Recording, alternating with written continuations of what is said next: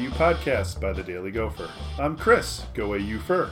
With me this week is Andy, Gopher Guy 05. We've reached that point in the pandemic where we have literally nothing else to do but to talk to you guys. And UStreet. Well, So, still no sports. Sort of thinking about it out there. NBA, MLS, MLB finally stopped. The owners found a way to cheat the players, or they stopped being greedy as fuck. I don't know. Some something happened. I gave up on Major League Baseball a while ago, so I'm not really paying attention, and we don't need to talk about it now. What we really care about on the Sky podcast, of course, is college football and whether it's happening. And I feel before I turn it over to Andy and Street, I'm going to spoiler alert my opinion, which is no, college football is not going to happen. But uh, let's go. Let's go to Andy. You first. So it shows you how long that we haven't done one of these for. That the last time we talked about this, we were kind of like, yeah, I don't know how this is really looking. And then there was like a month of, yeah, this is actually happening. And everybody started bringing people back to campus. And then Clemson had like 35 guys come down with COVID. And Alabama had their players who were testing positive for COVID going to parties to let other people get tested positive. And we've now come back 100% 360 degrees to where we're like, yeah, I don't know, maybe we can play in the spring. So, um, by the way, the season's not supposed to start for like another eight weeks, so I don't think anybody has any bleeping clue what the hell's going on.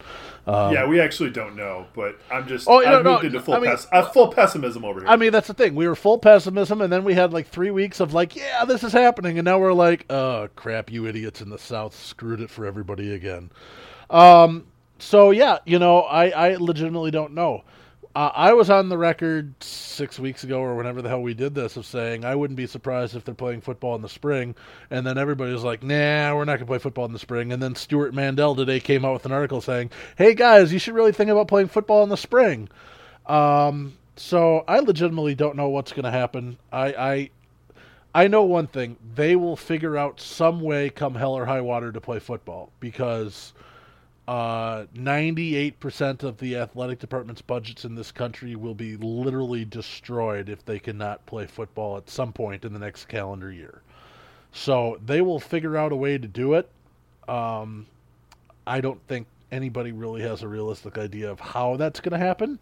If all the teams are going to participate, um, if some of the teams don't participate, do they still get their paycheck? I, I, you know, there's so many, there's so many questions. Um, but my my prediction is at some point in the next 11 months there will be a football season. But I still am not willing to say when, how, how many games, who will all play. Um, but at some point in the next 11 months there will be football played somewhere. I love it. Uh, I I especially love all of our optimism, to which I'm was briefly included. Uh, all the reasons that I am now pessimistic again were all abundantly clear before the optimism. Like it, it really shouldn't have been that hard to figure out that college kids would be college kids and have a hard time staying away from each other in bars.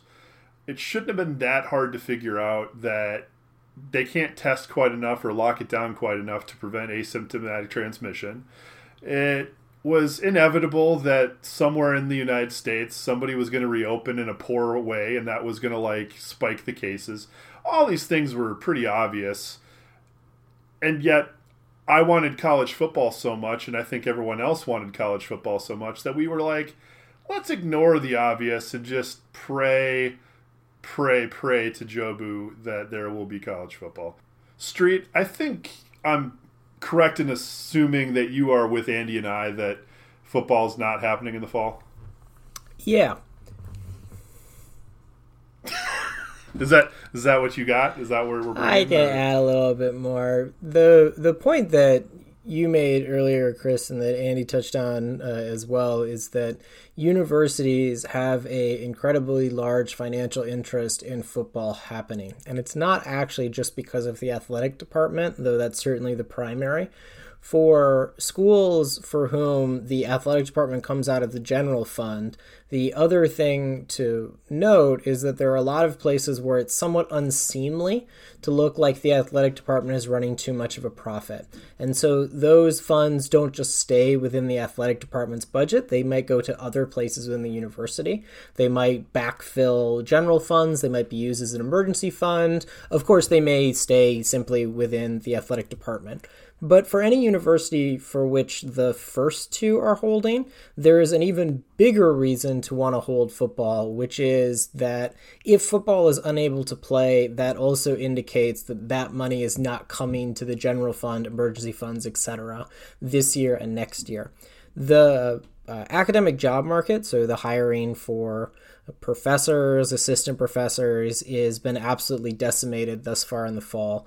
Uh, normally, at this particular point in the year, the jobs would start coming online. You'd start seeing ads for them. That doesn't seem to be happening.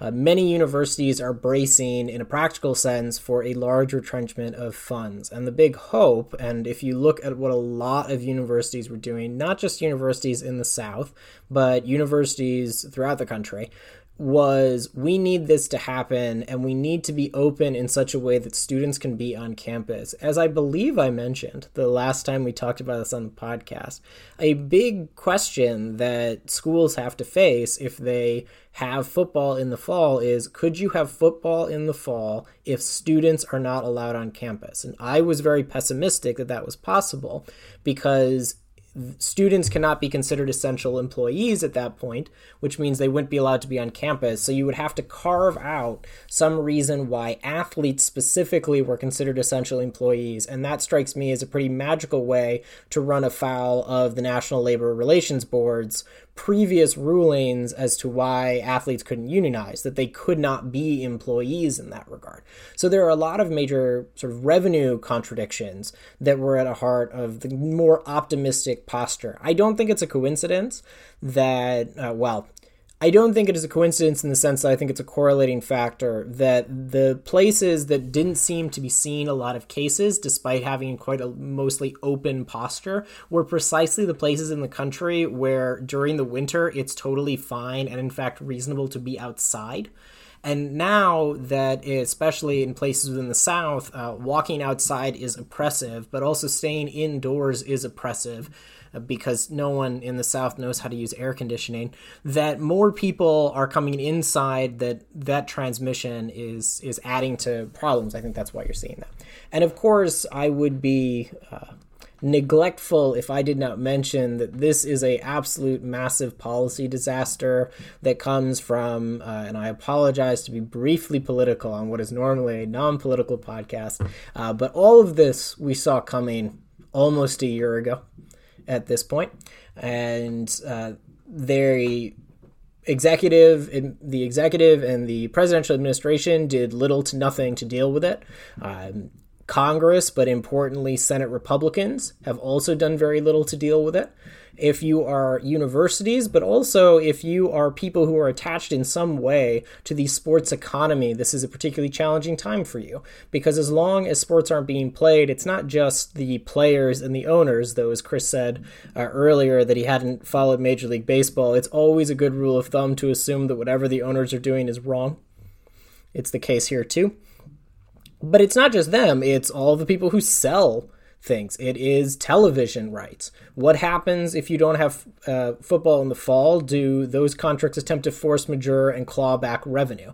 If that is the case, then it's not just the obvious direct aspect of revenue for football, but it's the indirect aspect of revenue for football. Now, I said I don't think they're playing the fall because I don't. Or at the moment, I don't think it's possible for. Uh, without massive change. And I want to be very clear that I hope that massive change comes true. I hope that there are a variety of policy changes, but also honestly that we get lucky because we need to get lucky collectively that uh, the disease is slowed and controlled. Uh, I'm not at all optimistic that will happen, but I hope it does. Because if nothing else, uh, as long as we remain in pandemic conditions, that means lots of people uh, who shouldn't die are dying. And a lot of other people who shouldn't be getting sick are getting sick. And a lot of those people who are getting sick right now, even if they recover, might not be recovered in the way that we would think about being recovered. They might have long term damage from this. And all of that was avoidable. So there's the Debbie Downer. It also applies from the sports angle that I very much hope we have football at least at some point in the fall, because that implies that a lot of other things have gone right. And I would really like that to occur for the basic reason that when things start going right, it means fewer people stop dying unnecessarily. Yeah, I think you hit up. I mean, you hit upon a whole bunch of things, and I, I could go in any number of directions. But the one that I want to focus on, uh, playing off of something you said, Street, was I get really annoyed when when the response to why should we be concerned about football being played is these are young athletes, young people aren't dying at the same rate, they'll be fine. And all I can think is first of all, that still means some people are dying who are young. So that's a really crappy game of Russian roulette to force uh, uh, student athletes to play for your, you know, TV benefit. Uh, two, we don't know what the long term effects, as you say, are for people who suffer, who get infected, even if they're asymptomatic. Um, and that's tragic on a whole host of levels. I mean, you got players who maybe would have been in the pros and now they can't because they can't breathe the same then if you take it away from kids who are going to be the pros and you talk about the walk-ons, they just can't breathe the same. And that's bad. That's a lifetime of not enjoying stairs. And I don't know. I don't think anyone should have to go through life not enjoying stairs. That just seems unnecessarily crappy. So, yeah, I'm with you. I hope it gets played and that that, that it's because things are good. I'm just pessimistic that current trends are uh, ill suited towards such things. If you'll pardon a slight belaboring of that point, a big question that uh, we have touched on on the blog in numerous ways. Uh, I have spent in the time that I have been attached in some ways uh, to the Daily Gopher, been thinking about this, uh, which is especially football. Football is a violent game. It's a game that has a very high risk of debilitating injury just normally, ignoring the pandemic conditions. And watching football and enjoying football, which to be clear, all three of us do, is at least on some level being complicit in violence. And being complicit in violence that is done to others for our enjoyment. That's a strange road to walk in a lot of ways. Uh, it's it's particularly challenging from uh, college football. I tend to joke that college football is what you watch when you want your head injuries unpaid, as opposed to the pros. But that kind of thing also means that there is a long history within fans watching college sports not thinking about player welfare. There is also a long history that is still a modern one about the people who are supposed to be responsible for those student athletes. And as long as we're going to put student in front of them, and we're not going to pay them, and we're not going to consider them employees, and we're not going to provide a lot of the protections that could be associated with someone with the classification of employee, we depend greatly then on the people who are leading those teams, and it's not just football, of course, but we're mostly talking about football here, to actually do their job. And I won't spend any extensive time, but I will note that much of what we have also seen in the last, uh, I think, six to eight weeks, in terms of student activism, but particularly athletic activism, has been uh, dealing with lots of systemic problems within America, but also systemic problems within the weird amalgamation of regulation uh, and exploitation that is college athletics. And that's exploitation uh, that we benefit from. And to be clear, it's exploitation that certainly some student athletes also benefit from. This is not something where there is one side that's getting absolutely nothing and the other side getting absolutely everything. But it is impossible to look at NCAA athletics and not believe that there is some base level of exploitation there. Whether or not you think it is an inappropriate level is a separate question. But here's a base there's a base thing there. And that base thing is further exacerbated when the question is why is it that these players cannot play for my enjoyment? Why should I care that they might get sick? Well, here's a separate reason why you might want to care about this. And we can ignore the sickness bit which is that pandemic conditions have prevented a variety of the rest, recovery, and workouts that would normally be occurring for teams. Football not only is a violent game, every time you get hit, it has the force of a car crash that takes time to recover from. And it also requires you to have your body in a position where you can absorb that shock. It is unclear whether or not student athletes, particularly student athletes who come from a wealth of different backgrounds with a wealth of different access to important uh, recovery tools, have the ability or have had the ability to do that, which means you might have players getting on fields in not in the shape they need to be in not in the condition they need to be in. And that is a great recipe for just getting normal injured, ignoring pandemic. And note that normal injuries in football can be devastating. For a game that, as Al Pacino in you know that fantastic movie speech, you know, is a game of inches. If you're a little bit slower than you would be normally, then maybe you don't realize that someone is about to hit you and that means you get a concussion that you shouldn't get otherwise. Maybe because you're a little bit weaker than you would be otherwise, you try and cut in a certain way and your knee gives out. It wouldn't have given out otherwise, but it gives out, and now you've got an ACL tear. Maybe you're a little bit uh, looser than you should be. You don't have quite the level of cohesiveness in terms of the playbook.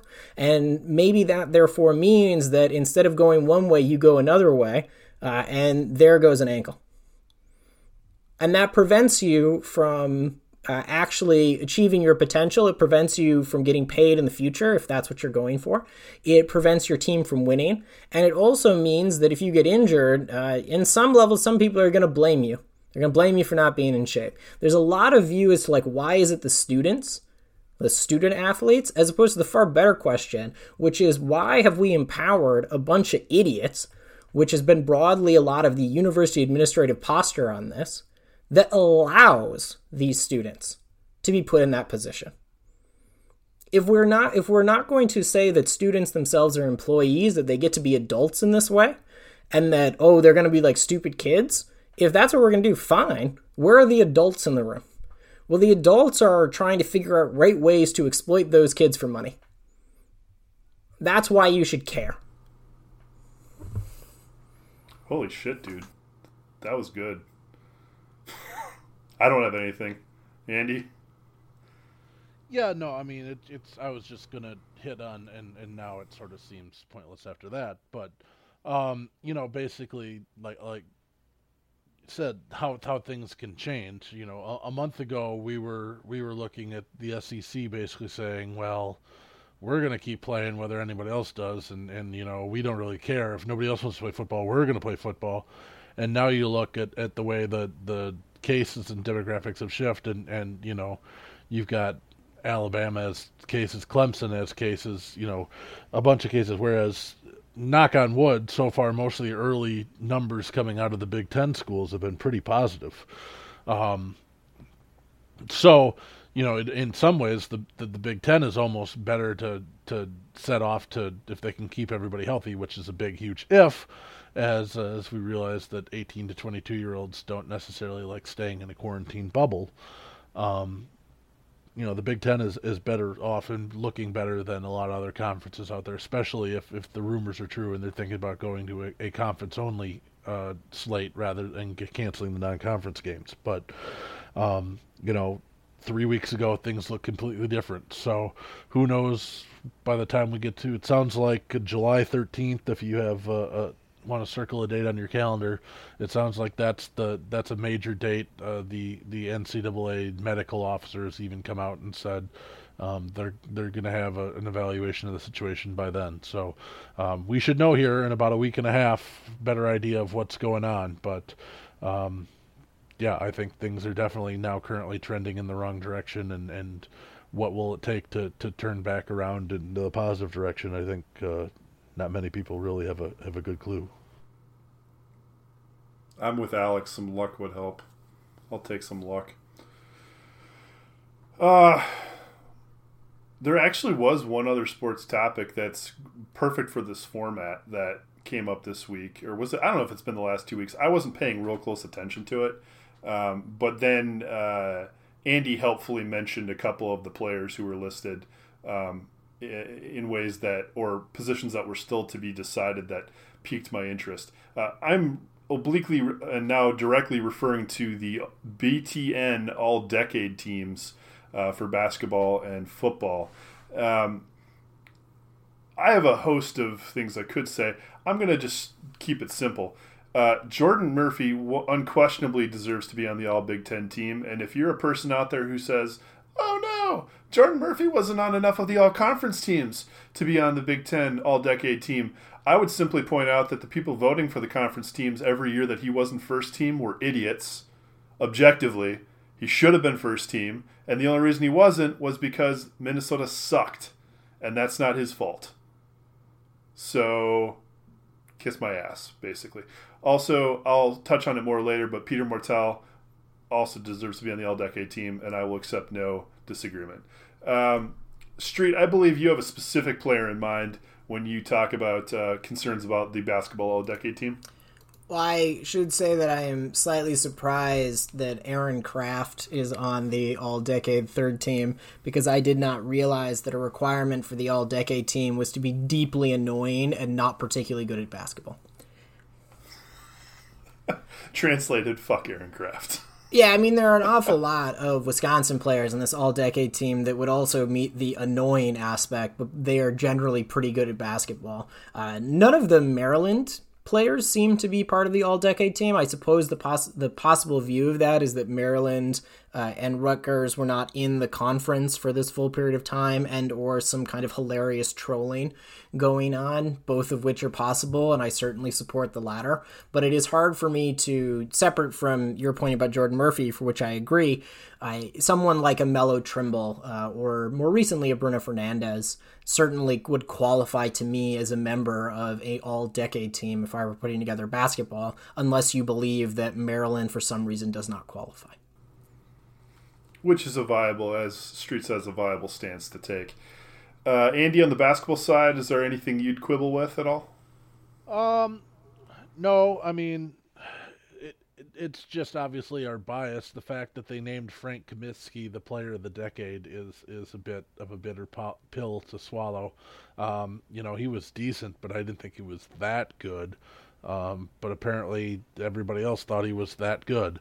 So, because I think he won in the landslide, like it wasn't even close. Out of the 24 voters, he got like 13 or 14 of the votes for for Player of the Decade. Which, um, whatever, good for him. Uh, that would be the only thing I'd complain about. But uh, I guess I don't really have a, a better replacement um, over over Kaminsky. Two, two thoughts about that. Uh, the first is it seems fitting that a Wisconsin player would reach the pinnacle of achievement only to have failed at the ultimate goal. Uh, so that's my first point. Uh, the other is that um, it's we're talking about sports writers, and the man like carried a pocket thesaurus with him to the uh, post game press conferences, and that's just going to win you some sports writer love automatically. Um, on the football side, obviously Tyler Johnson. If you've been paying attention, Tyler Johnson and Antoine Winfield Jr. Both got well deserved nods uh, for the all decade team. The football did not have multiple teams, it's just one team for one player for each position, or in some positions, obviously, for example, um, uh, wide receiver, there's more than one, but um, no, no first, second, or third team. Uh, both of those are deserving. Uh, is there anybody, uh, Street Andy, that you think got snubbed from the Gopher side of things? Uh, I don't. I mean, I think from an all decade team, a thing to note is that, I mean, at the beginning of the decade, they weren't very good. So you don't get players uh, from that level. And then the players during the Kill regime in particular, there isn't anyone who is just so unbelievably head and shoulders above. So the only player that I can think of um, on the offensive side would be someone like a David Cobb. On the defensive side would be perhaps an Eric Murray or a Briean Boddy-Calhoun. And I'm a huge fan of Eric Murray and was a huge fan in college, but I don't think his stats, uh, which came in part because people wouldn't throw the ball at him because he was really good, but aren't something that is going to get him on an all-decade team. Where he's somebody I think like Antoine Winfield, the last couple of years, and Tyler Johnson too, both have I have a I've got a buddy who would talk about this when evaluating players for the NBA draft, which is because the NBA only of course has the two rounds is look, if I can't identify you as the best player on the field with it after about 2 or 3 minutes of watching a game, you are not that good of a player going from college to NBA. And I think the same at least in a football perspective for the Big 10 is true for an all-decade team because quite fortunately or unfortunately depending on how you want to look at it, the Big 10 has an awful lot of talent talent. And whenever Antoine Winfield stepped on the field when he was healthy, as far as I was concerned, he was not only the best safety on the field, but he was arguably the best player on the field. And Tyler Johnson, similarly, was more or less unstoppable, even though he was being double and occasionally triple covered. And that's the kind of player who I think is worth an all Big Ten slot. I don't see any other players from Minnesota's tenure of the last decade who I think I would also give that honor to. Yeah, totally agree on that. I mean, you you you know, Street mentioned David Cobb and somebody like that, and yeah, well, while Cobb for a Gopher running back was top good. I mean, when you're only taking two running backs and and the two running backs they named were Saquon Barkley and Jonathan Taylor, it, it's a little hard to break through those two. You know, um, you know, I, I I do find it find it a little bit funny for all the everybody talks about oh Wisconsin and Iowa having such great O lines that they only got one guy each on the all time O line while Ohio State got a pair. Um, so that was sort of that was sort of funny that you know they they each only got got one one little mention. Um, Schadenfreude, Schadenfreude. But uh, but yeah, I mean, you know, looking at the secondary when you you know Winfield's on there, and then you've got a whole bunch of first round draft picks in in Malik Hooker and and um, you know Darqueze Dennard and things like that. So it's it's going to be a little bit tough to to break into that. Um, you know the the D line is is pretty much a who's who: J.J. Watt, Ryan Kerrigan, Chase Young, Joey Bosa. I mean, it, obviously Minnesota hasn't had any amazingly great D linemen in the last ten years, but uh, you're not going to break through that four anyways. That's a damn um, good NFL defensive uh, line.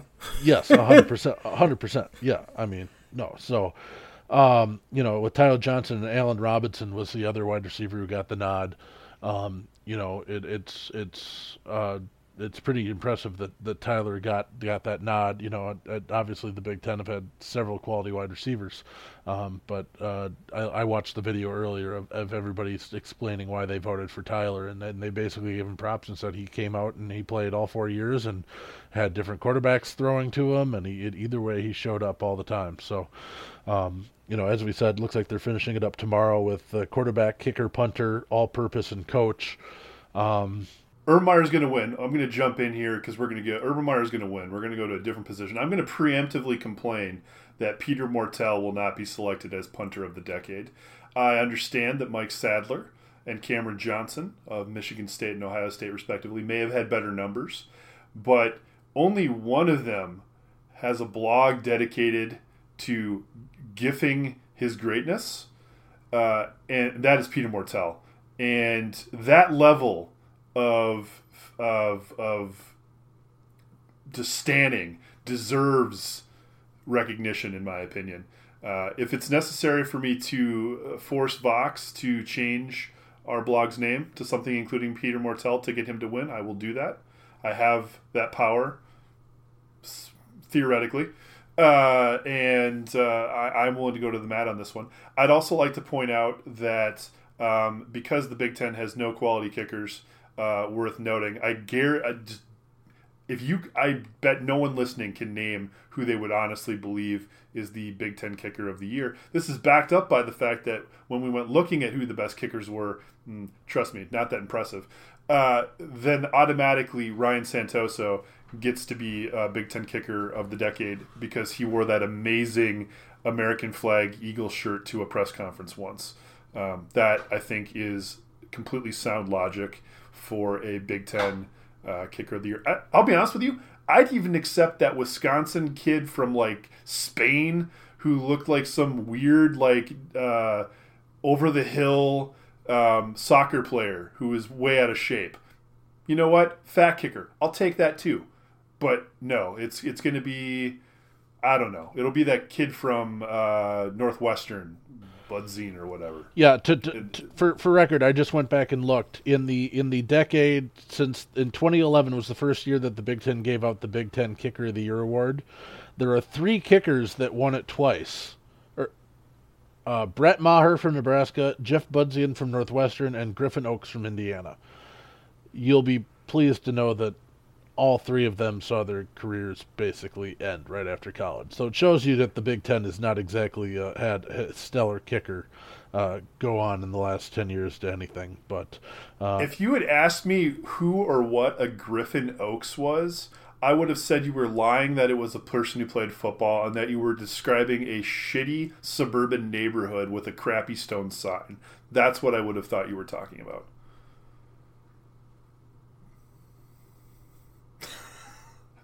Sweet. I just yelled it loud enough for it to be right. That's the best kind of that's the best kind of correct. Loudly cor- loudly incorrect is the best kind of correct. Um yeah. All right. Well, by the time we do one of these again, um, we could all live on the moon and uh, dogs and cats could be talking to each other out loud for our amusement.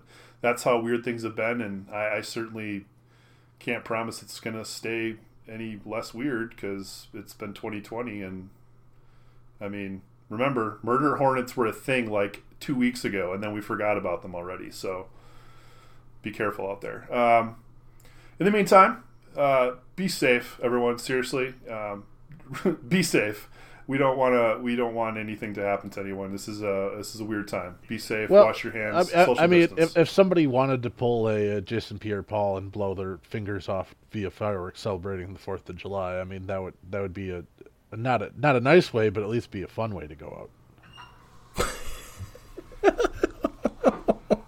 I just love how i was literally in the middle of a be safe transition to to coming out of the podcast, and Andy's just like, "Nah, I'm gonna jump in with blow yourself up, go out with a bang, literally."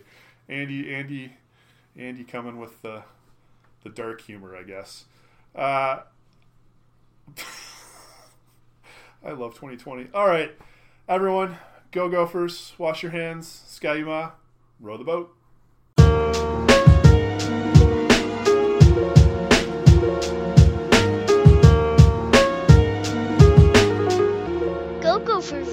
boat.